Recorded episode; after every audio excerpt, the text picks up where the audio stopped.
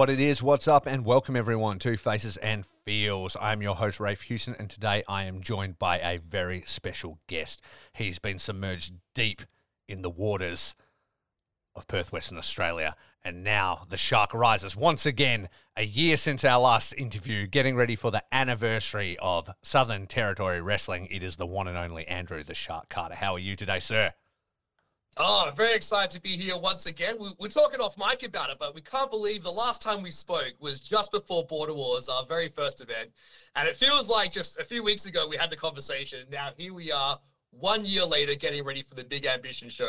It's it's been a wonderful ride. It's nuts. Sure. We get on the mic and I go to, go to Andrew. I'm like, so yeah, you know, we've had the first show not that long ago. How many of you guys had now? And Just a couple or whatever. He's like eight, and I'm like, fucking eight. Like, we live in the same city.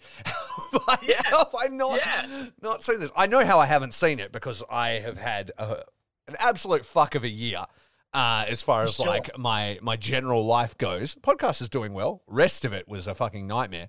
Um, and and stuff like that has just completely escaped my my vision. So I'm very excited for what you guys have got coming up in like uh, a week now for this last show, and it's stacked to the gills, man. Tell everybody about uh, what what the goal is for this huge show. Well, it's, like I said, it's been an absolute, absolute journey. Um, our goal was always to work with Ambition Wrestling and just the Ambition brand itself to try and produce the highest quality of show we can produce. Yes. Uh, and that's sort of how this all came together. We, you know, we're discussing it mid-year, which is crazy to talk about. You know, how we're going to do our our big show. What's our big show going to be? How are we going to theme it? What what's you know what what are all these things going to take place? Mm-hmm. So the first kind of topic was, well, we should probably try and bring out an international snod now that we've got the borders are back up here in Perth, and you know that's that's sort of what we wanted to do from the start. So it was just mapping out who that's going to be and where the you know the puzzle is going to fit. And uh, we came up with Carlito, yep. who I've worked with here before, and I thought you know he'd be an awesome attraction to the show, and especially where we're going with the Baldivis area, like he hasn't worked out there before. So you know that was that was step one. Uh, you know then we had opportunities arise throughout the year as well, like Marty Jones, who's you know very famous seven-time world champion in British wrestling. Mm-hmm. He was coming down to work with a few other companies as well.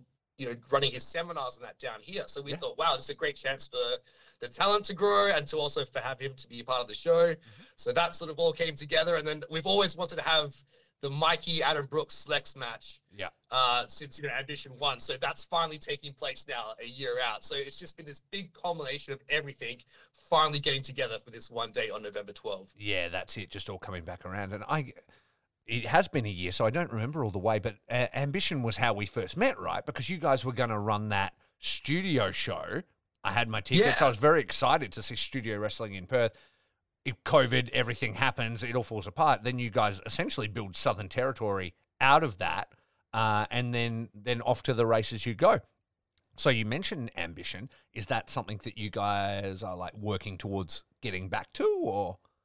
Yeah, look, I still I think it the progress is probably going to be a couple years away at mm. 1st mm-hmm. So we're going to introduce things slowly. So instead of doing like the big major show that that we had planned, yeah. we obviously have to try and rework back to that. So we're introducing the championship first, yeah, which would be a non-exclusive championship. So it's going to be one of those things where promoters can book it anywhere, any place, anytime. Awesome. So it's not like an exclusive SCW thing. Mm-hmm. Uh, and that was one of the, the big things Ambition was trying to push. It's like we're not our own company, we're a community, and we're all going to try and like come old school territory style, yeah. Ric Flair coming in with the big gold, that kind of vibe. Yeah, absolutely, yeah. absolutely. So our focus now is really to push that championship and make that reputable. Cool um, and then slowly build up to back to where we wanted to be with the studio wrestling and doing the live the live pay per view and things like that. So it's awesome. It's um, yeah, that's that's the goal for ambition. And then, like I said, SCW was the the byproduct of that. You know, we had all this talent yeah. coming in for the show. It was all booked in. Everyone's flights were there. Everyone was here. Yeah. Uh, and so our local brand, which was going to be SCW, that kind of preemptively got launched before I guess it was going to be launched, and uh, that kind of how the whole year started, really. Exactly, and then off to the races you you went, and like you say, eight eight shows later in a year, it's it's not a, a slack effort, uh, especially for Perth, Western Australia. Oh, absolutely, yeah. You know, just again, just with all the talent we've had come in from Caveman Ugg, you know, Xena, Adam Brooks, like all these all the top names in in Australia, waiting for that border to get open, and then yeah. finally it happened, and here we are now. Absolutely. So t- tell me about Carlito actually, because he's he's been to Perth quite a few times now, hasn't he? Like, is he somebody that you you've always managed to work with and have a good relationship with? Yeah, yeah, he's probably one of the easiest talents I've I've worked with internationally. Yeah, okay. Um, just so easy to do things. So we actually we've approached a couple different talents um, throughout the year trying to, to get to it. Um, and it was just it was a big stuff around really you know like we reached out to certain talents they were like yep we're interested and i was like cool this is the date they're like yep that's great and then would I would get a message back you know a couple weeks later oh actually i think i've got a, a pay-per-view on for this show or like this is happening here and it was like come on like Yeah. we're trying to put this together so some we had commitment. a few things we had um yeah a couple issues like with that and then it was pitched to us like what about carlito we've worked with him before it's super easy and i was like of course. Why didn't we? Why didn't we try that before? And then as soon as I reached out, it was just, yeah, I'm excited. I'm keen. Let's do it. And uh, yeah, it's the ball started rolling from there. Yeah, that's awesome. And uh, obviously, Brooksy has been around before, and he's a huge name um, in Australian wrestling, uh, and was just, I mean, well, Slacks too. Or the, these people Yeah. were were on the verge of doing like all the Ring of Honor stuff and things like that just before, before the world stopped moving, you know. And then then now we find it, you know, things are starting to reset, and the world is starting to to turn. So who knows where they'll be, you know, a year from now. It's a great time to that's- bring them in and, like you say, have that huge match. That's exactly right. I mean, the you know coronavirus ruined so many things, especially within the wrestling business. Like you Yeah. said, you know, Slex and Brooks were signed to Ring of Honor. They Yeah. were there. They were ready to go over there. Uh, there was And then all of a sudden vignettes. There was like, the whole deal. Like it was, it was done. Like yeah, exactly. Yeah, like they were signed. It was on their website. It was, Yeah, you know, and. Slex was already there. I think he was already working a fair bit, and Brooks was about to go. Yeah. And that's sort of like when it all came down. And then obviously Slex had to come back, and then we're all just stuck here. Yeah. So um, you know, I think I think next year is probably gonna be a huge year for all of those guys. Um, you know, so the triple threat we've got for the championship is obviously Mikey Nicholls, who's Yes. in my opinion, the biggest star here in, in WA for sure. Obviously, former NXT and current New Japan star. So he's, you know, without a doubt, one of the best wrestlers here. Then you've got Slex, who's obviously a big Ring of Honor star. You know, he's been to Noah in Japan as well. So his career is about to take off, and and Brooks is right just behind him. So I think, you know, it, it's a rare chance to see these three huge names all together. Uh, making some magic on the same night, which it could be the last time in Australia. Who knows? It could be the, you know, the start of something cool. So it's just exciting to, to have it here at Perth, especially. Absolutely. I mean, the, this match can sort of be the kickstarter into their new year, you know, and everything that's Oh, going to happen now that the world's opening back up and everything's happening. You know, this match could be the one on everybody's lips and could lead to all sorts of opportunities for all three guys. Oh, 100%. Yeah. Because I mean, they're going to bring out the absolute best in each other. You know they are, and so it's going to Oh, be, it's going to going to Well, be just you know, killer. Brooks and Brooks and Slex alone. I mean, they've been tearing up on the East Coast. You know, from MCW Yeah. to PWA, like their rivalry has been absolutely amazing. They've produced some of the most amazing matches that, Yeah. that I think Australia's seen. Mhm. And now we chuck Mikey Nicholls into that mix as well. It's, I can't wait to see what they pull off. Yeah, yeah, that's so exciting, man. Uh, take me through the card a little bit. Uh, have you have you guys got like a final sort of run of what matches people can expect if they come down to the show We do, weekend? yeah, yeah. The full card is up and about now, Mhm. so uh, can be running off off the top of my head because there's a, a crazy thing going Yeah, on. that's but, um, that's it. We won't hold you to it. Card is subject to change. People also It- it subject like to Andrew quite is, uh, remembering. Sharks memory. Despite all the concussions, I'm going to try and throw could be a complete matches out lie. now, so- You're like, and it's Lance Storm and me in the main. Like,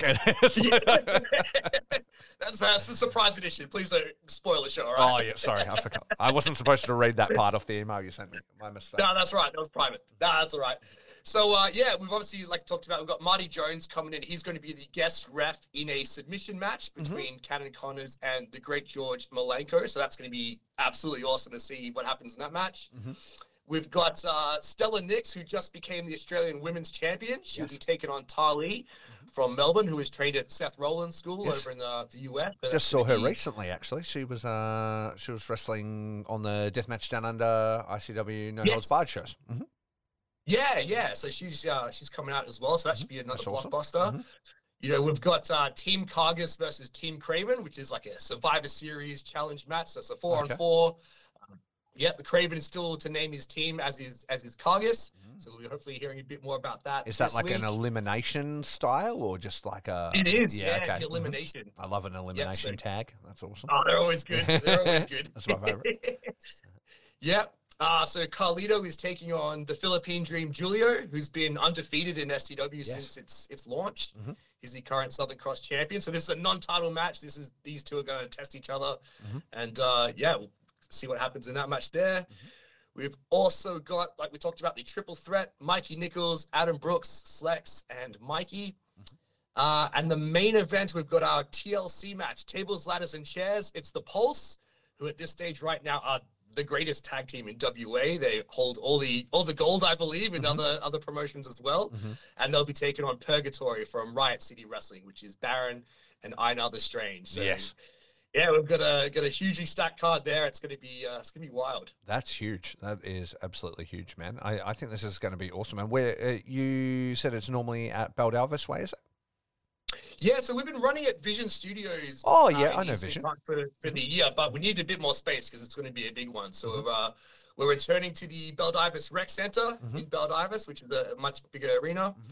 So uh, yeah, get a few more people in, hopefully pack it out and, and show the world what uh, Perth wrestling can do. That's absolutely awesome. Then once once you finish off this year, what is like the next big plan for you for you guys? So is this the last show of the year, or is this just the anniversary show, and we've still got a little bit more in the chamber? Yeah, no, this is this is our end of year. There's Okay. um quite a few big events happening in Perth, so Yeah. yeah, we want to make sure everyone gets their their chance to shine. So yeah, this will be it for us here in November. And at this stage, we're tentatively looking to return back late Ju- sorry, late January or the 10th of February is kind of where where it is now. We're just waiting on a few dates from other promotions to make sure there's there's no clashes. So Yeah. um, yeah, we're just waiting on that, and then we'll have basically a whole year set out. We've got the dates lined up.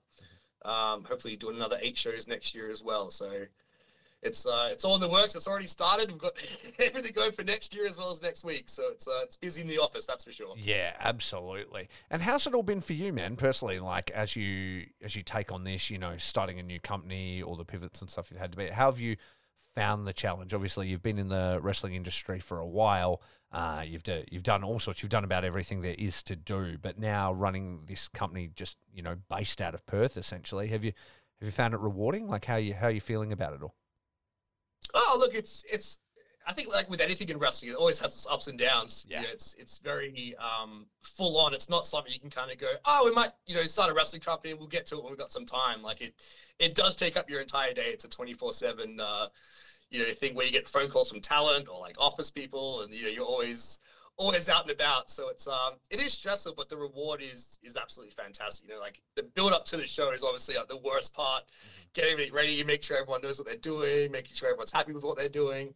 Uh, you know, locking it all in. There's always changes. You know, sometimes people call in sick, just like any other workplace on the day of, or you know, a day or two out. And it's not like you know a regular sort of industry where you can just swap someone out. It's like, ah, this has been booked and advertised. Now I have to work around what's happening with that and where that's going. So it's it's very stressful. But once we're there, once everything's gone, once the bell first bell rings for that first match to the finish, there's that sigh of relief afterwards, and then we get to enjoy the rewards, looking back at all the photos and videos and planning what's next. So it's, Yeah. um, yeah, I mean, it's just it's just a constant go go go. You know, it's Yeah. um, I I think I sort of forgot a lot of that when I retired because I had about two or three years off Yeah. And uh, it was very very peaceful. Nothing was going on, and, you know, and all of a sudden you jump back into the business, and it's like your phone's blowing up, your social media's blowing up, like you're organizing this, organizing that, and time just flies. And you know, like I was saying, you're one year in, and you hear an anniversary show.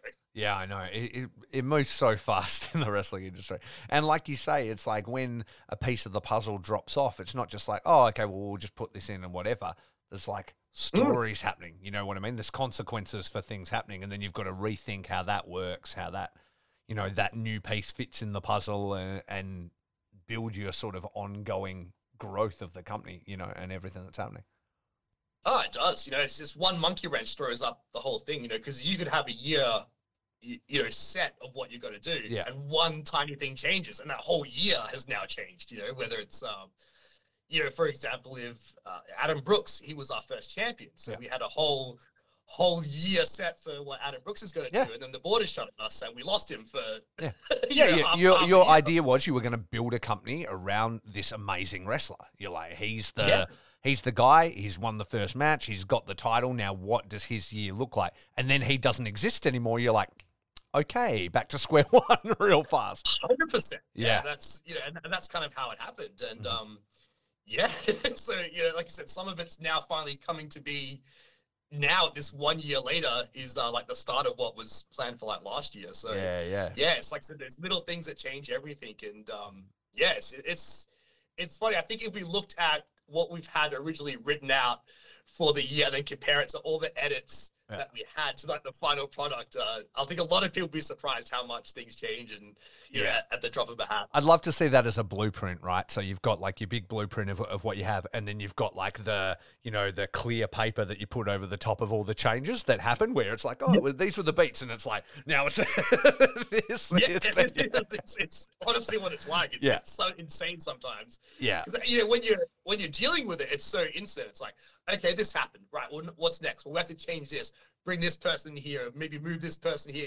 So you're always kind of like just going along with it. Yeah. But if you take a moment and actually look back, go, oh wow, like we had this, and then this, and then this, and then this changed, and and then sometimes that leads to like happy mistakes, right? You're like, wow, had that border not closed, then we wouldn't have called on this person to do this, and then that led to this happening, and that developed this person's sort of career in a different way, like, and it just like ongoing butterfly effect of that tiny little it, thing. yeah, it really does. It's Alex, I think it's one of the only industries where that really, you know, That's why I'm the slightest thing fascinated by it, everything. you know, like because it's always rolling with the punches. It's always changing. Be it the biggest companies like in WWE, like all the way down. It's Yeah. it's maybe the only, I guess, form of entertainment in the world that's like that, where it can just an injury, a, a flight missed, an attitude problem, somebody walking out, something like thing, it can just change Yeah. everything.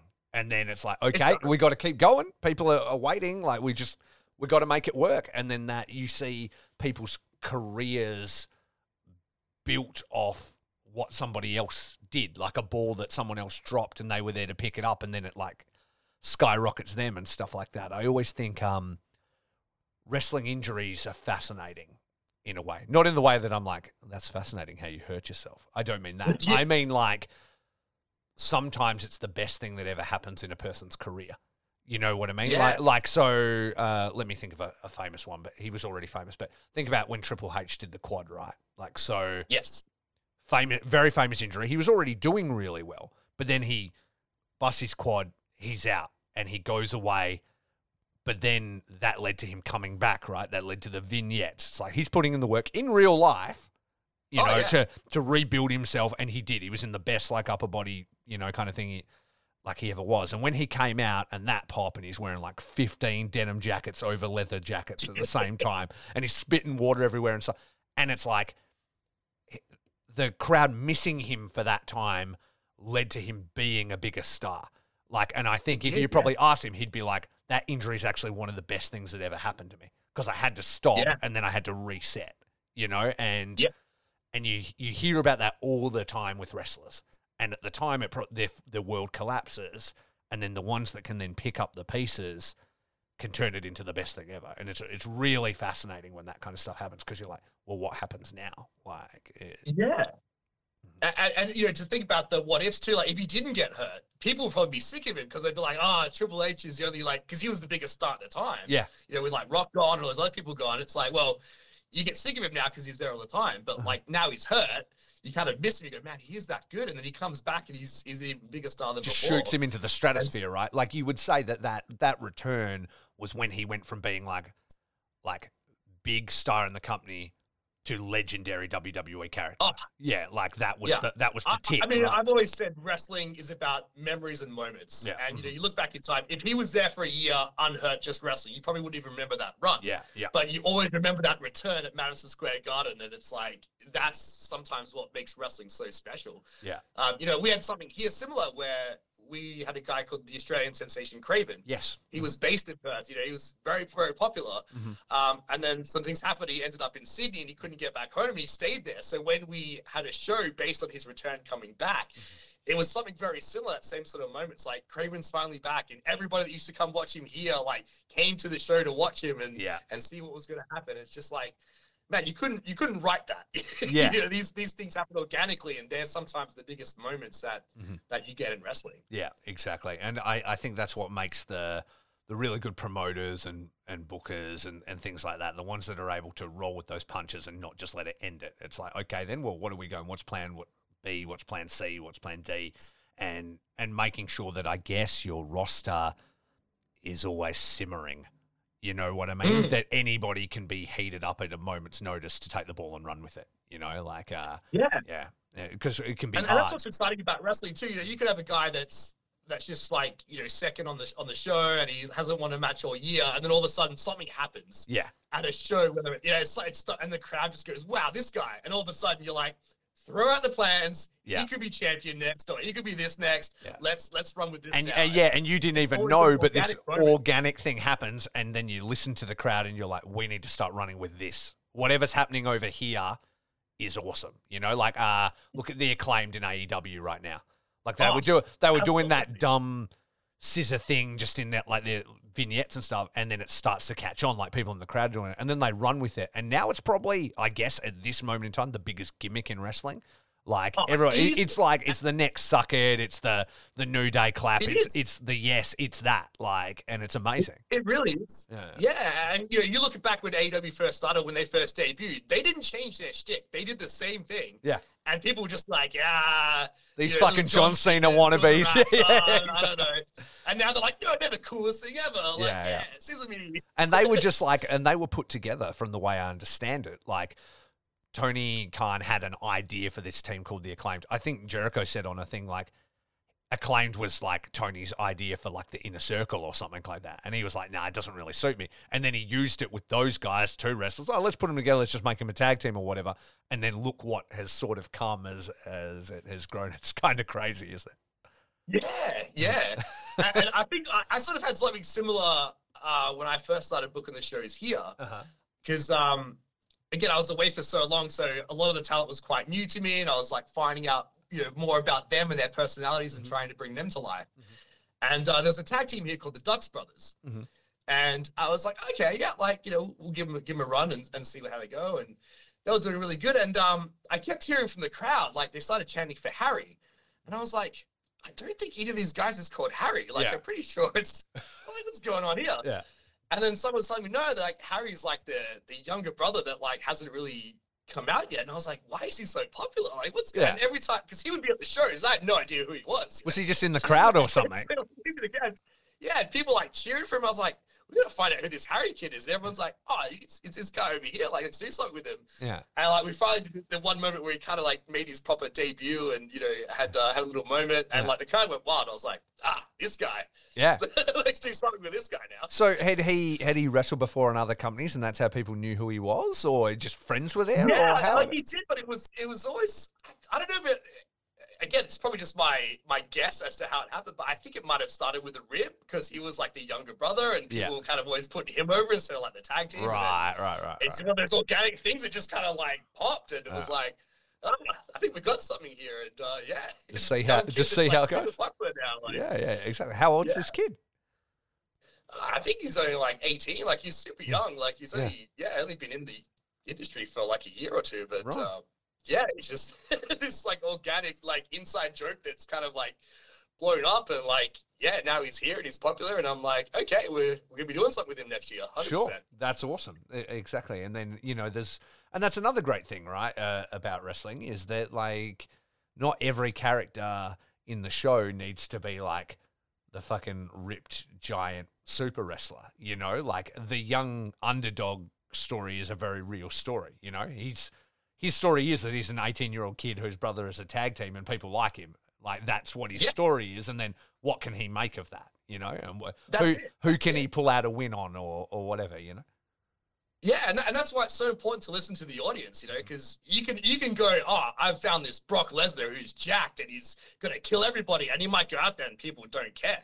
Yeah. They're just like, yeah, I've seen it before, it's not special. Uh-huh. And then something you think like you would never imagine working, just all of a sudden is is working organically. And you're like, well, this is where we're going now. We're gonna move away from the Brock Lesnar guy. I'm gonna try, you know, run some stuff for this because this is what people want, and that's Yeah. that's the fun part about booking the shows. It's always finding those new opportunities and you know things that present themselves and really be like, yes, this is where we're going. And Yeah. you just gotta listen to the audience and see what they're about. Well, I mean, uh, yeah. even even the big companies do it. You know, remember James Ellsworth for his hot second? You know, he just came out as a Exactly. jobber, got smashed by Ron, Braun Strowman, and then he was fucking, you know, having matches with AJ Styles and shit. Like, yeah, it was crazy. It's like because I remember like, during that time I wasn't watching as much wrestling, and I, but I'll still keep up to date with it. And I'll Yeah. see on like the run sheets, like oh James Ellsworth, AJ Styles. I was like, what? Yeah. What is going on here? And I'll be like, oh James Ellsworth over AJ Styles. I'm like, Yeah, yeah. right? That can't that can't be a real thing. And then like you watch it back, you're like, ah, that's what that's what they're doing. Yeah, bro, the moment he started doing the sweet chin music, it was a fucking rap. Like the joke was secured and then now like you can run with it, you know what I mean?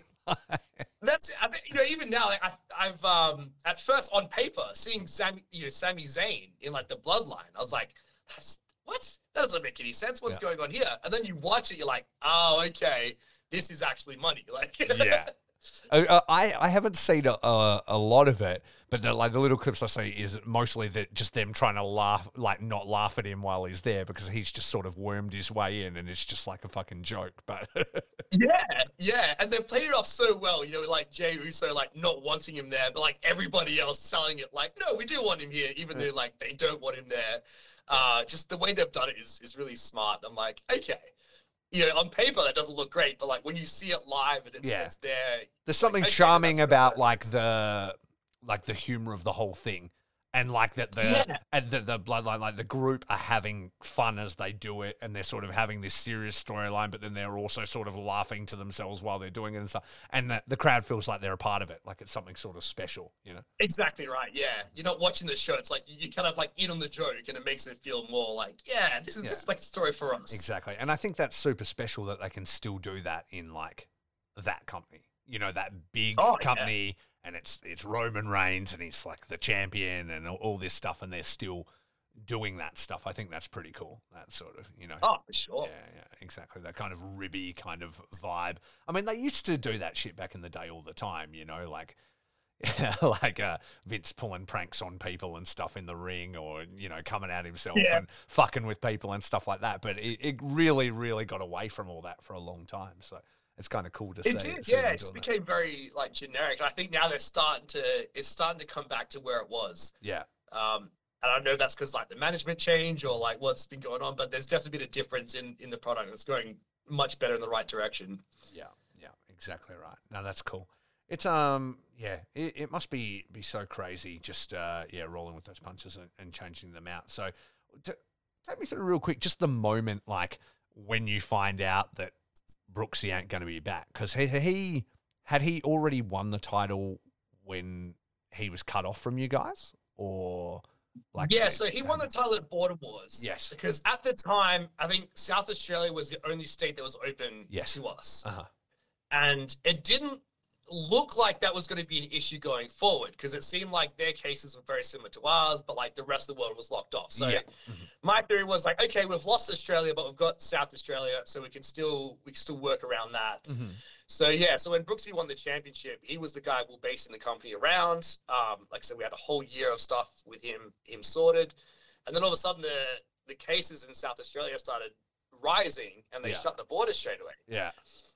Um, so at first I was like, okay, it might just be one of those things where it's shut for a couple of weeks. We'll be able to get him back. It- It'll be It's fine. okay. Yeah. And after that, I think the second or third show, we're like, we're not getting him back. we, um, At least anytime like this- soon. Yeah, exactly. Well, I mean, is Yeah. this about to be his first time back now, eight shows later? You know, like, has he been back yeah, since then? like, I mean, we're lucky to get him a couple of shows uh, ago, but it was weird because we planned to vacate the title, and we're like, okay, we have to do something different. Mm. So I think we preemptively vacated the championship, and then I think like a month later, it opened back up, and I was like, God "Ah, damn it. what are they doing to us? So Unvacated.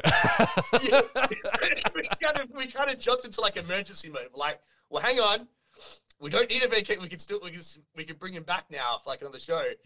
And so I think we had the championship on the line, and then something happened where he was unable to come anyway.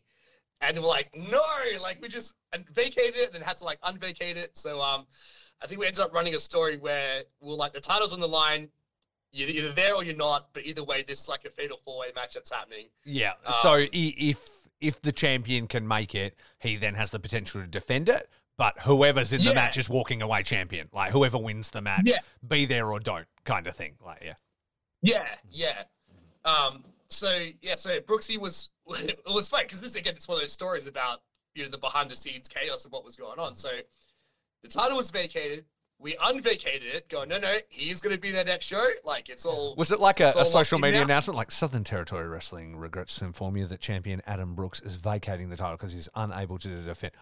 Sorry, uh, Southern Territory Wrestling announces that champion Adam Brooks will be attending and it is now Well- unvacated. like, like one post later. We've got, uh, we've got, you know, like myself is the president, but we've also got uh, a character called Luther Edmonton, who's like the, I guess, the bad guy, talent relations. Yeah, okay. yeah, You know, guy. So Uh-huh. he was the one that technically vacated it. So I overstepped. I overstepped him Ah, was like, yeah, hey, yeah, as the president. This penalty is going to be defended next month. yeah. So everything was all set up. Brooks was supposed to come in, and he was, you know, going to retain the championship. Mhm. I think it was a week or two before the show. Um, he had to reach out and be like, "Man, I, I like this is a terrible situation. Like, I don't know what to do." But basically, MCW was running a major show, mm-hmm. and they had Buddy Murphy as like a surprise coming in. Right. And obviously, him and Buddy are like best friends, and they wants to he wants to do the match there. Mm-hmm. Um, and I was like, I can't I can't have you not do that match. Like that's going to be a really big thing mm-hmm. for like you over there and stuff like that. So like we kind of had to come to agreement. We're like, well, we're going to bring you back the month after, but like we have to drop the championship because like we've already got plans now for for like something else to take place. So Yeah. um, yeah, like a week before the show, so like that all changed again. You know, we had Brooks set for for the months coming back. That small thing happened, and then he couldn't be there for the show after. So it's like, well, now we're going to have to do a title switch. You know, the title changed place, and then we're able to get Brooksy back again for the last couple of shows of the year. So it's just those kind of things That's that just- happen so quickly. It's just and like- wrestling, right? Like, because everybody, especially in independent wrestling, you know, everybody has lives, opportunities. Yeah. There's no contracts and things. People just need to like make it work, and so you're always deal- going to be dealing with things like this. Like, it's just the nature of the That's beast. Mm-hmm. yeah. Do and you- you know, obviously at the time, it's it's the worst thing in the world. But when you look back afterwards, it's like, no, that's it's kind of cool. You know, like they had an awesome moment over there. Like you know, we were able to be a part of that, and um, you know, and still work around everything. So it's that's always the challenge. But again, it's it's it's rewarding and hard at the same time. Is is there a moment where you're like, send him the fucking belt and have him defend the title against Buddy, like in Melbourne? oh, of course, yeah, yeah, of course. Championship match uh, match is cancelled. People, uh, the champion has taken the belt and is defending it at MCW. We'll all just have a Yeah. triple threat. Sorry, yeah, exactly. Yeah, yeah, that's that's the that's the hard part about being the promoter. You're like, okay, like, is it cool to have him defend the belts over there? But then, like, are the fans that come here going to Yeah. even know that that's taking place? Are they going to feel like they're missing out? So Yeah. you, you have to look at like, okay, well, what do our fans want to see? Like, they want to see a title match. They're who We're you need to title match, service, right? Like as cool as it is to kind of do that and have that belt seen on that platform or whatever. At the end of the day, they're the people buying the tickets here, and so Exactly. they're the people you need So to they're always be going to most come concerned. first. You know, so yeah. it's like, okay, we're doing the show for them. What what are we going to give them? Like, what's what's going to equal that, or you know, fulfill that or better and stuff like that. Do you Yeah. like in those moments where where those things happen? So now we're suddenly we're vacating a title or whatever. Are are you like scrambling quite hard to think about creative ways to, you know, um, repopulate that championship? You know what I mean? Because quite often in those Yeah. situations in companies, it's usually the same sort of thing. It's either the next two people up just have a match and it's that, or it's like a, a mini tournament, or it's something. Are you, are you always like, what can I do that is different that will, you know, engage with fans in like a different way? Yeah, and, and it's hard because I I think I have a lot of different philosophies when it comes to wrestling. So when I first pitched some things, not everybody is always on board, Yeah. Okay. but I don't like to do the same things that everybody else would do. Yeah. Um, and I think a lot of people are stuck in that formula of like, no, they're not here, so we- we're doing this. And I'm like, Yeah. but we could maybe do this and do this. Like, Yeah. let's give that a try. Let's let's see what happens if we do this. Mhm. Um, and they're the things that make us different to everybody else. I think when we have those creative decisions, because a lot of time, you know, in wrestling, you get stuck in that way of, all right, this guy's not here, so we're just going to do this. And I'm like, well, let's not just do that. Let's we to think long term. It's not, ah, he's not here, so we'll band aid it. It's this is a long term thing now. We're not just going to go, oh, we'll chuck on this guy just because he was there. Like, no, who's our champion? Do we have to miss this show with the title to make it special next show? Um, you know, and these are the things you, you have to sort of lay out. And it's not one of those quick fixes. So Mhm. it's always okay. Brooks isn't here. Who can who can hold the you know who can be the guy?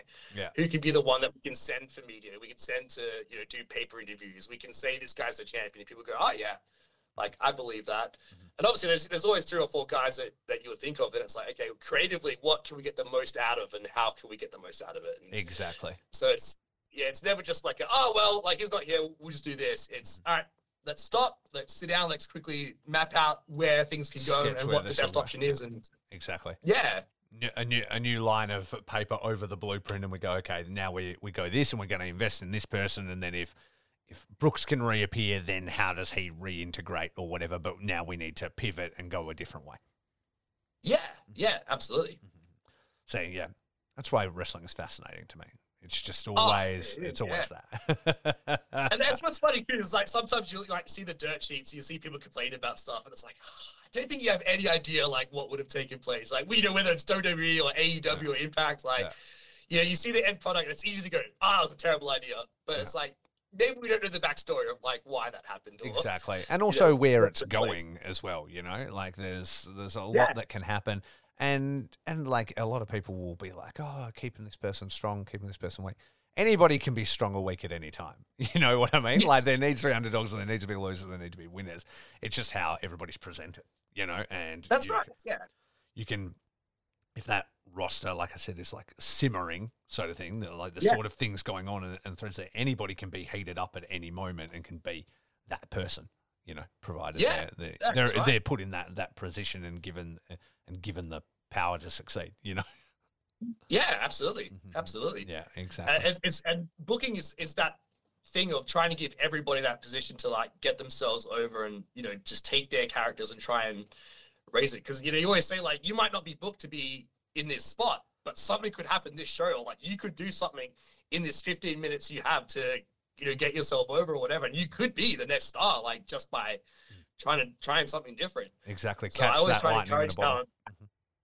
Yeah, so I always try and encourage talent. Don't just go out there and do a 15 minute match and that's it. Like, think of something you can do that, that makes people go, wow, this this person is like is over because of this, or like I like what they did here, and like I want to see more of this. And and you know, once you have that time, it doesn't matter if it's the main event, first, second, third, fourth. Like if you got 15 minutes, like that's your time to go out there and and show people what you can do and, and get yourself over. Yeah, absolutely. It can be the second match, it's a 15 minute match or whatever, but there's a, a moment within that match that shows something different or exciting or whatever that gives people something to hold on to. And then who knows where you are Yeah. next show, you know?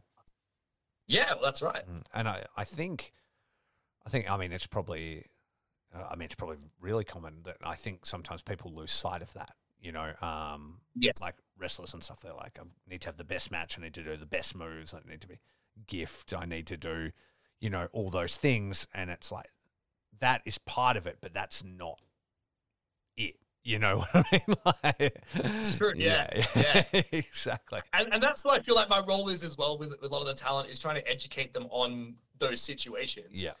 Because like the amount of times I've heard, you know, from creative, like, oh, my character wouldn't do this, or like this is I was like, you might think that, but like you need to take yourself out of out of your own head and look at it from like the fans' point of view and like what they're gonna see.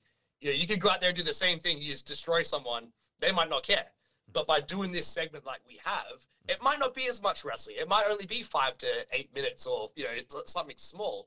But that moment is going to be the highlight of the entire show. So it's like, do you go out there and do a 15 minute match that everyone's seen? Or do you do a five minute segment where a lot is going on and people are going to talk about it and that's going to be the thing? Mhm. And I think that's the hardest thing I found coming back is trying to, you know, talk to talent about that because a lot of talent they just want to be wrestlers and it's like well we're wrestlers but we're also sports entertainers and we've got to really you know create moments and memories that fans are going to remember otherwise you just have another match at, at a show Absolutely.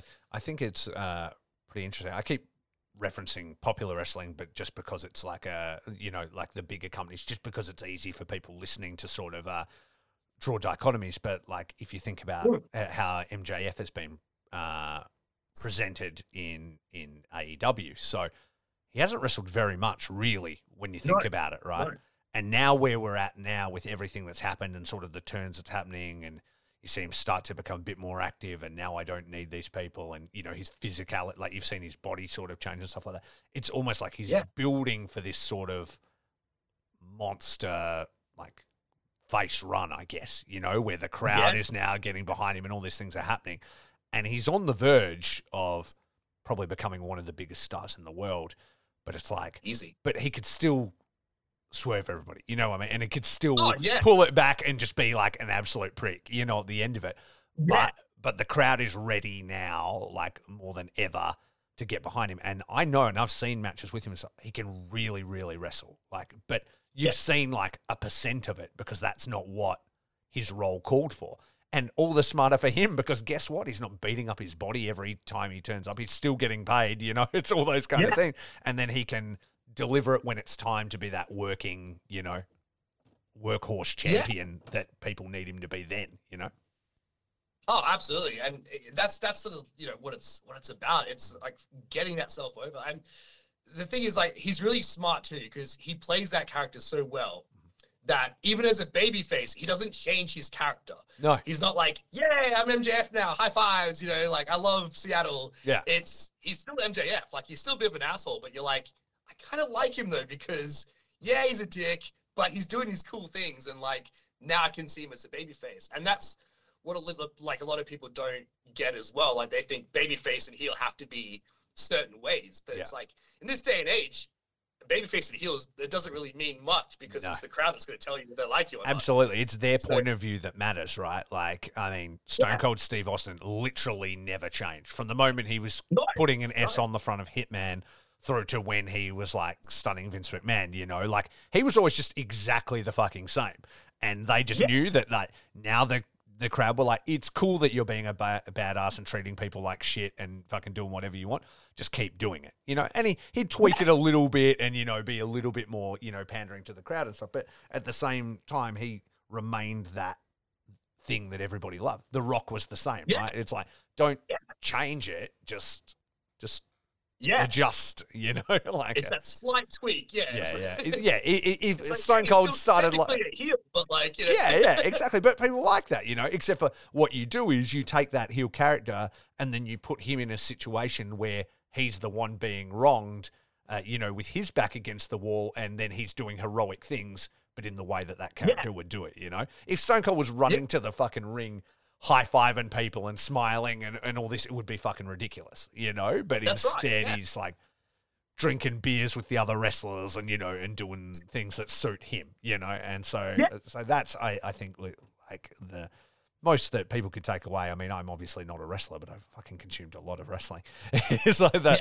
is is that kind of thing uh, not just like i have to push myself into what people think is a good guy or a bad guy or or whatever yeah, that's right. Mm. but That's that must right, take and a I lot think- of confidence. It's very easy for me to say that from the like the comfort of my couch. You know, when you're the one making the moves and doing the things and emoting and doing all that, it would be very hard. Oh, 100%. Yeah. Yeah. And like I said, but like, like to your point, all those characters were the same characters. It was just slightly different. You know, even Kurt Angle, you know, he was always like the goofy kind of heel, and then he did the same thing when he was a babyface, and it just Yeah. it just worked. Mhm. And so yeah, as long as you're like you're true to that personality, like the fans really are the ones that decide, yeah, babyface or heel. Yeah, yeah. Not exactly. well, you're a bad guy because you flip someone off. Yeah, you know, it's like exactly. well, maybe flipping someone off is the coolest thing ever. So like you're a babyface now. Yeah, exactly right. When when the shark was uh was active, um, were when you first began, were you were you a babyface or were you a heel, like in your first sort of role? I think I was a baby face when I first started. Mhm. Yeah, because it was it was strange because I worked a lot of different towns like in the states, Mhm.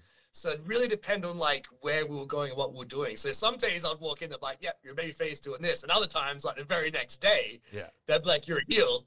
Um, I remember one tour uh, we did. I was working with a guy called Chasyn Rance from Uh-huh. Ring of Honor. Yeah. And night one we're in like Milwaukee Uh-huh. and I was the baby face and he was the heel. Yeah. And the very next night, we were in like Rochester, Minnesota. I was the baby. I was the heel. He was the baby face.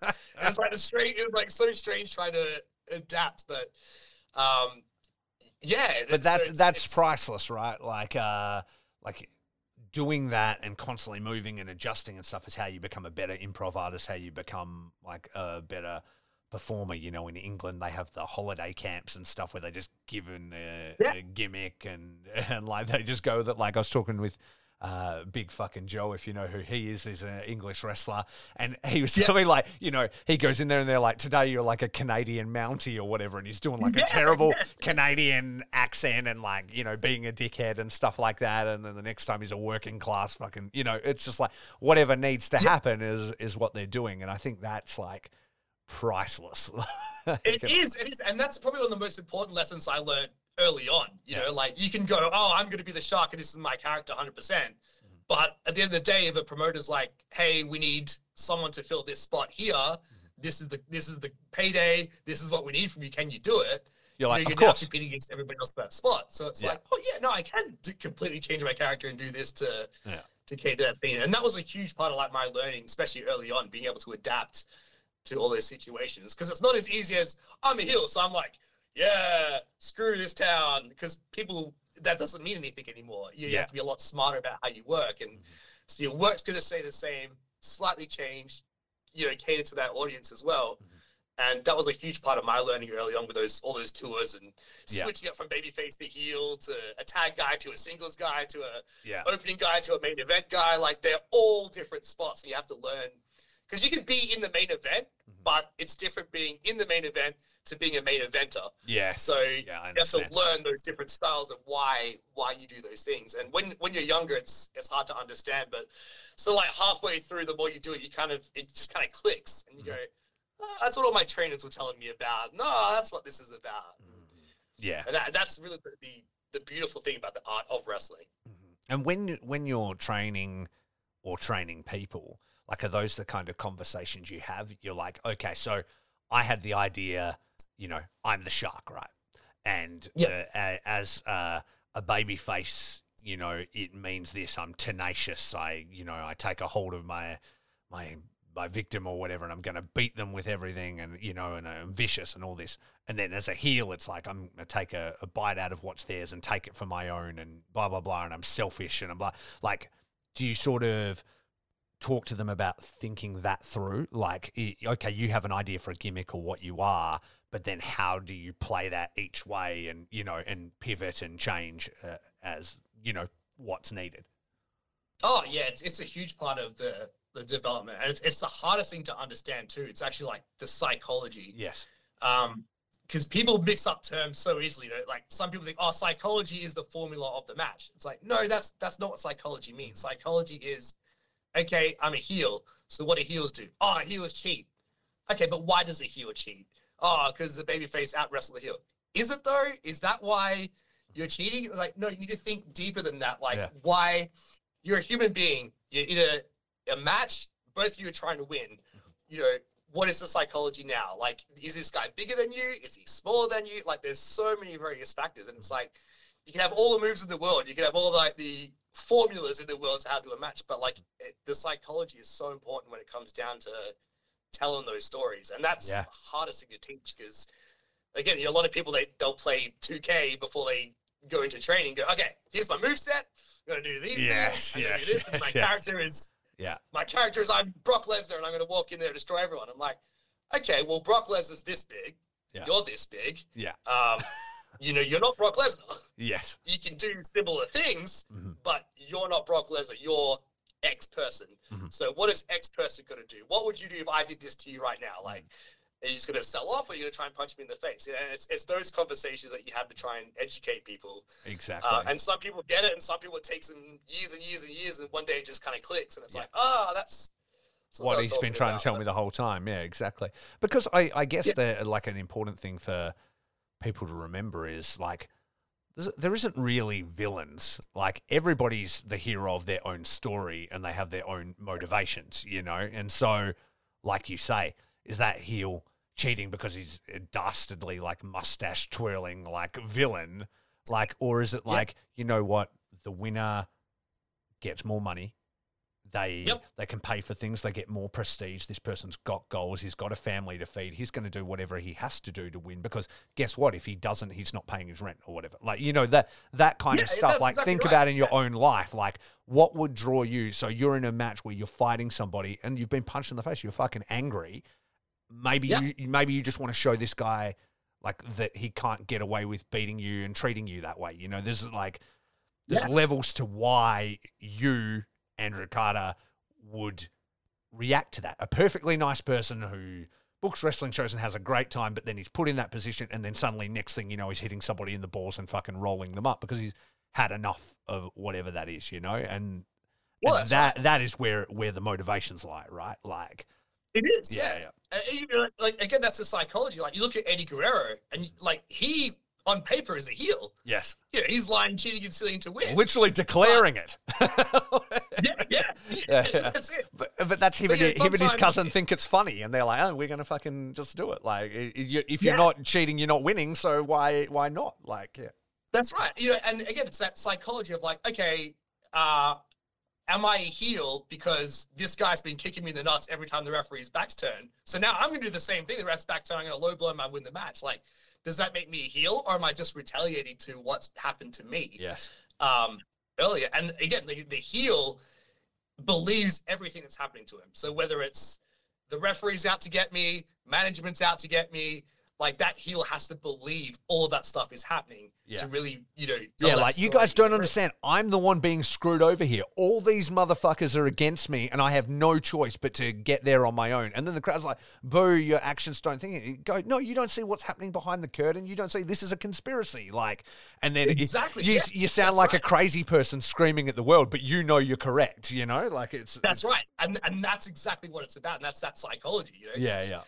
Exactly. It's easy to go out there and be like, "Oh, management screw me over, and I'm not going to win," and but maybe that's not convincing. But if you in your head are like, "No, they are," so now I'm going to act a certain way with this person, or like do this with the referee, or like it's all these little things that that culminate into making that perfect character. Yeah, yeah, exactly. No, it's, it's so interesting, man. And yeah, I think I think this conversation has been a pretty good example for anybody who's going to go and see uh, Southern Territory Wrestling, the kind of shows that you're going to get, like well thought out, well produced professional wrestling. And I, I'm very excited uh, to see what you guys can achieve in this coming show and also into the next year.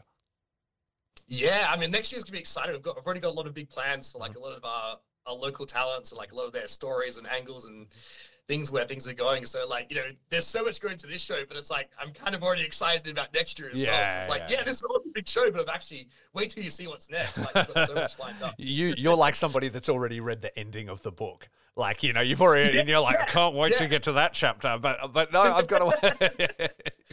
Yeah, that's it. That's it. and and that that would also be the hard part because you've got this like great idea for where you're gonna be, but you need to like craft the path there properly in order in order for it to to pay off. And you're like, oh, this, this bit isn't as cool, but wait till you get to the next bit. Like, you know. Yeah, Yeah. and it's it's so true because a lot of times it's small things that start off. You know, like especially Planting my booking seeds. style. Like Yeah. I'll I'll add little like uh, what do you call that? Little nuggets Yeah. here and there. We're like at the on the time you like uh, I don't know what that is or like what that's about. But then like two shows later, you're like ah ah Yeah. wait a minute, something's happening with these two. and then all of Nothing, a sudden now it's nothing makes me happier, eh, than like you see a vignette before like a big title match, and it sort of runs through like the history of what led you there, and it is all those moments that they've been planting for like a year, kind of thing, and you see like the first moment.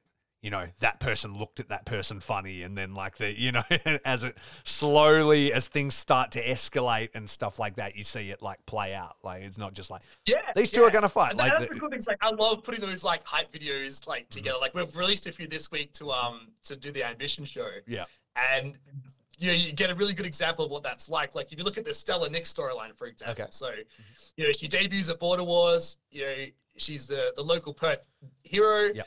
You know, she wants a title. She wants a title shot, obviously. Mhm. But then all these people from her past come in and they're like, no, you shouldn't just demand a title shot. Like you should be earning it, like getting your spots, and like working your way up.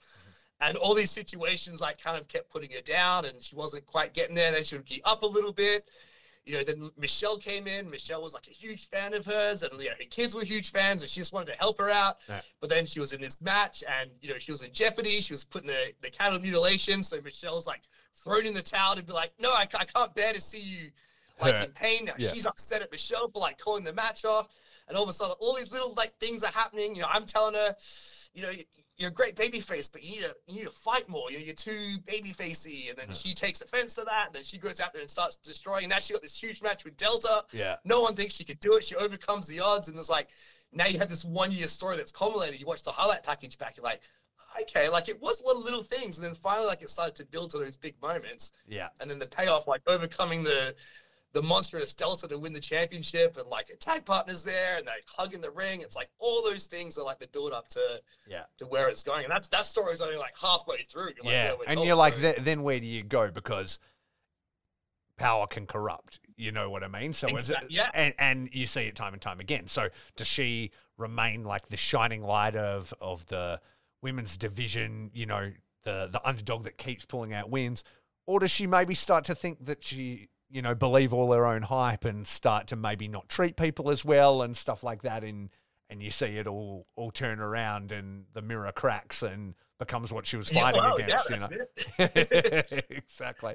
That's so awesome, man. I, I I love having these kind of conversations. It's so so interesting to see how people's minds work and and how it all plays out.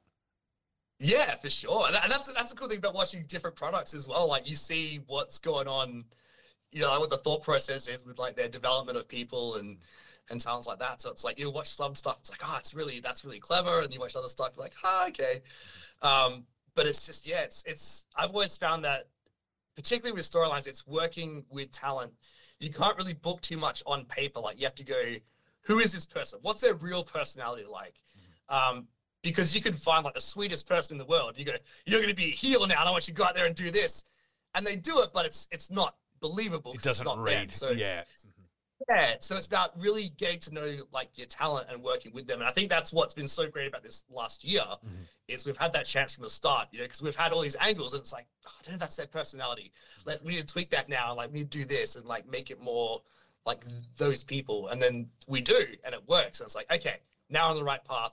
Let's let's keep going with this with this person because you could write, you know, uh, you're going to be undefeatable monster that destroys everyone, and they go out there, it's not believable. It's like, okay, that's not that's not you now. Like Yeah. maybe we try something else. So you can write all the stuff in the world, but you really have to know your talent and know what they do and what their personalities are like, what they do outside the ring, what they do inside the ring, you know what their thought processes are, and that's that's the key I think to to really becoming a good booker and telling those those stories. Absolutely, and and and listening to that crowd reaction, like we keep talking about as well, because you know somebody could see, uh, you know, a seven foot good looking dude ripped to gills and go, "This is going to be my next huge star," but there's just a a lack in charisma or whatever, and the crowd rejects them. You know, they're not interested in them, and they're not going to be their shining knight or whatever. And you're like, "Oh, I really thought I fucking had one here, but I'm going to have to, do, yeah. yeah, have to flip it on its head and do something different and." Change. Yeah, yeah. I mean, I've, I've been in that situation a few times, especially many years ago. I had um, a similar situation where I was booking, and at the time, like, not everybody was jacked. They were kind of just like, you know, standard kind of like indie wrestler look. And I had a guy come in who was like chiseled, Yeah. and I was like, oh, this guy. Here we go. He's, he's Let's next go. champion.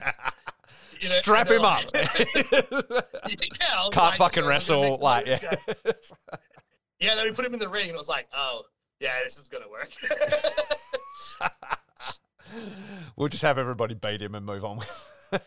Yeah, well, like, uh, we'll tell a different story with uh, where this was originally going. yeah, yeah, yeah. Maybe, exactly. maybe you're an enforcer. this not- may not take a little bit longer to play out. We're gonna have to get him in the in the training and, Yeah. yeah, and kind of make sure he can Yeah. actually wrestle as well, which is another very big part of it. Because all of this story stuff and that's care. great, but you also do need to be able to wrestle as well. Yeah, that- that's qu- quite an important part of uh, the wrestling part. Yeah, exactly. And there's a, there's a pretty uh, notorious history of big men that kind of come in for looks but can't actually wrestle. yeah, yeah. And it's like sometimes it can work. You know, sometimes, again, and that's what's so crazy about wrestling. Like, you can have Goldberg, yes. and people be like, he's the coolest thing ever. Like, you know, he's he's the top guy from like this era. Mhm. But like, if you tried that now with the same guy and same personality and same, like, it's it's probably not going to work. So it's it's just so fascinating with the wrestling. There's no f- guaranteed formula of like what will work and what doesn't. It's really it's so organic. Yeah, yeah, exactly. like- Goldberg's a perfect example because he was just like, yeah, that lightning in a bottle, two moves, you know what I mean? Like Yeah. just the look, the like everything, and it just like it just worked for so long, and it was like all he needed to do. You know, Hulk Hogan was the Yeah. same. You know, they didn't need to be these phenomenal, you know, workhorses. They just had to be this dominant presence. You know, and, and Yeah. whether that works today is remains to be seen. Yeah, and, and there's so there's a difference too between like you know the live events and you know television, for example. yeah, You know, like we can sit here and go, "Oh, Great Khali is so boring." Like, oh, he just does like a big chop.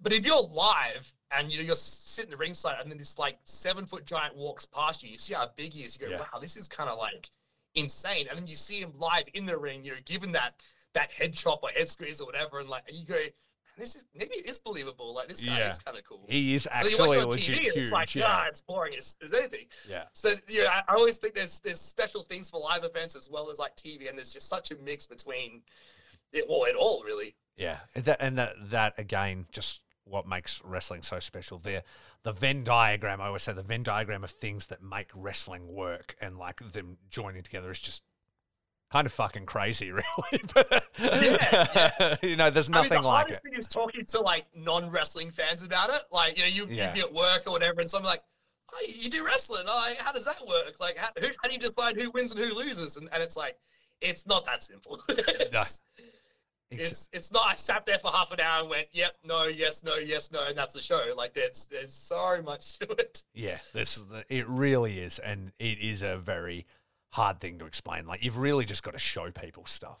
You know what I mean? Like take them to a live show or whatever. And I've never, I've never taken anybody to a wrestling show and not had them have a good time. You know, Yeah, like, like you would yeah. actively have to go. I'm not going to enjoy this, and I'm not going to pay attention, and I don't want to have a good time. Because if you if you Yeah. immerse yourself in it and you suspend disbelief and you have a good time, then you then you will. Well, that's right. That's right. You know, if you sit there and you go, I'm going to be a critic and I'm going to critique everything that happens tonight, Yeah. you- you're not going to have a good time. No, But if you walk in and go, all right, like, I'm going to sit back and just going to watch it and see what happens, like, you, you tend to go, wow, this is actually kind of, there was a bit of comedy, there was like a bit of seriousness, there was crazy high spots, there was like some weapons, like, it's just like a big combination of everything. Mm-hmm. You know, you enjoy it more instead of sitting there going, hmm, I don't know, that arm drag wasn't really smooth. I don't know if I like that this too that much." punch didn't even connect. What the hell's going on here? You know, that kind of yeah, bullshit. yeah. Yeah, exactly. All right, well, give everybody the the final rundown on where to catch the show and also where to catch uh, Southern Territory Wrestling on social media. Absolutely. So yeah, Facebook, uh, Instagram, Twitter, it's all just Southern Territory Wrestling. So just uh, give us a look up on that one. But of course, the big combination is November 12. It's our one year anniversary show called Ambition. Like I said, the lineup is absolutely huge. Former WWE superstar Carlito, seven time British wrestling champion Marty Jones, Slex, Mikey Nicholls, Adam Brooks, Purgatory, Pulse, Chris Target, Julio, uh, Stella Nyx, Tyler. I mean, the list goes on and on and on. It's, it's going to be a stacked show. Uh, for one night only, we're in, Baldivis. Traditionally, we are in East Vic Park in, in Perth. That's our, our base. But yeah, we're bringing our form of entertainment to Baldivis and uh, really trying to make this a big community event within Baldivis. So yeah, if you're in the area or you just love wrestling, we hope you can check it out. Tickets are on sale right now through Eventbrite. So just eventbrite.com.au. If you look up STW Wrestling or Ambition, you'll find the, the ticket link there with some more information. So we hope to hope to pack it out and celebrate our first year in the business. That's awesome. And uh, are you filming the event? Like, will it be up anywhere afterwards for anybody that can't get into the house or any of our like international or interstate listeners? It will be yes. So we're really starting to integrate our YouTube channel. So this will probably be the first event that really goes 100% live on there after the show. So Right. give us probably till next year, I'd say, to to perfect it and p- put it where we want it. Mhm. Um, but yeah, we're aiming for around January to have this show up on up on YouTube for those that couldn't get there live. That's awesome. And then they can start the whole new year into what you guys are doing from that show on into the new season, Exactly. basically. Absolutely, yeah, yeah. That's that's awesome. And I can't remember if you said it. So, and what is the like Twitter tags and uh, and Instagram tags and all that for anybody that wants to follow it on social media? Yeah, so it's all just Southern Territory Wrestling. So yeah, I believe it's facebook.com slash Southern Territory Wrestling. And then Instagram, you just type in Southern Territory Wrestling. You'll see the uh the black swan with the with the logo. That's us. So, yeah, Exactly. give us like Unfortunately, I'm not. I don't have image up, but there's a very nice banner hanging behind Andrew right now We'll have to take some that- screenshots. that shows Yeah, everybody yeah, exactly what it is. Maybe I should take a photo. Uh, You can pose with it real far. Yeah. Go get it. All right, here he is. That's the one. There we go. This is happening live. That's I'm not editing any of this out. This is exactly what people are going to get. exactly. I'll send it to you. but yes, so derailed the show right at the end. We were pretty succinct the whole way through, but we made it until the end. So, dude, I want to thank you for your time again. It's so good to catch up with you a year later and see you guys are still going strong, still having heaps of fun. And absolutely killing Always it, man. pleasure. Hopefully, we can do it again for uh, Ambition 2. Absolutely. See you in a year. But uh, in all Yes. reality, maybe no promises. I don't know what's on my calendar, but if I can, I might get down to Baldivis and try and check it out live for the first Awesome. time because uh, yeah, things are things are looking up, and I want to try and get out of this apartment occasionally. Yeah, definitely. That's that's going to be the show to do it. Yeah, absolutely. Well, my man, thank you for your time. For everybody out there, for Southern Territory Wrestling, and for Andrew the Shark Carter, and for Faces and Feels. Remember, it's all about peace, love, and pro wrestling.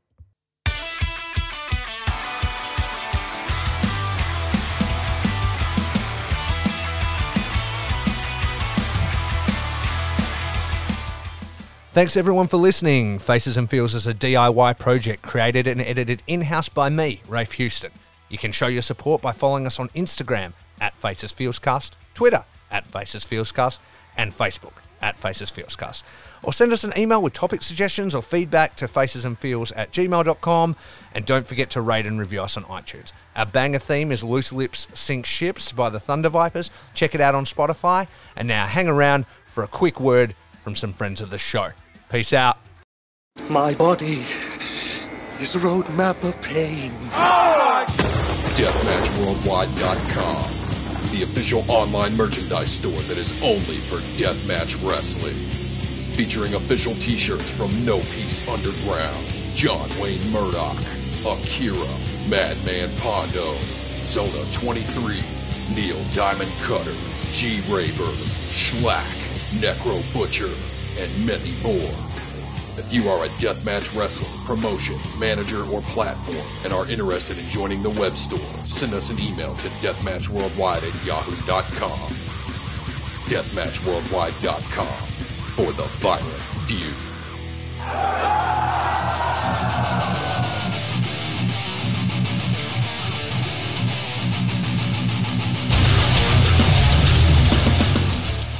Vinyls and Violence, a brand celebrating a love of music and deathmatch wrestling.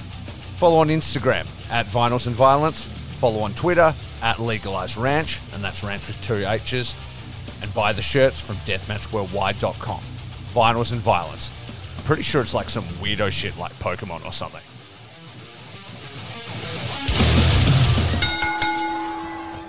Yo, let me stop you right there. I just need to holler at everybody and tell them about NordVPN. This service has been a bit of a game changer for me, man. Not only are they one of the first services, you know, to believe in me and to believe in this podcast, which is pretty amazing, but it's also been great to like pick up my internet access and throw it around the world. I've been able to access other streaming services. I've been able to check out different shopping sites. It's keeping me safe and sound on the internet and protecting all of my important data. It's been pretty damn awesome. So, if you want to give it a chance for yourself, if you want to try it out, if you want to get amongst the glory that is NordVPN, just go to nordvpn.com slash feels and use the code feels to get up to 70% off your NordVPN plan and at one additional month for free. Uh, it's also risk-free with Nord's 30-day money-back guarantee, which is pretty sweet. So yeah, nordvpn.com slash feels and use the code feels. Now let's get back to the interview.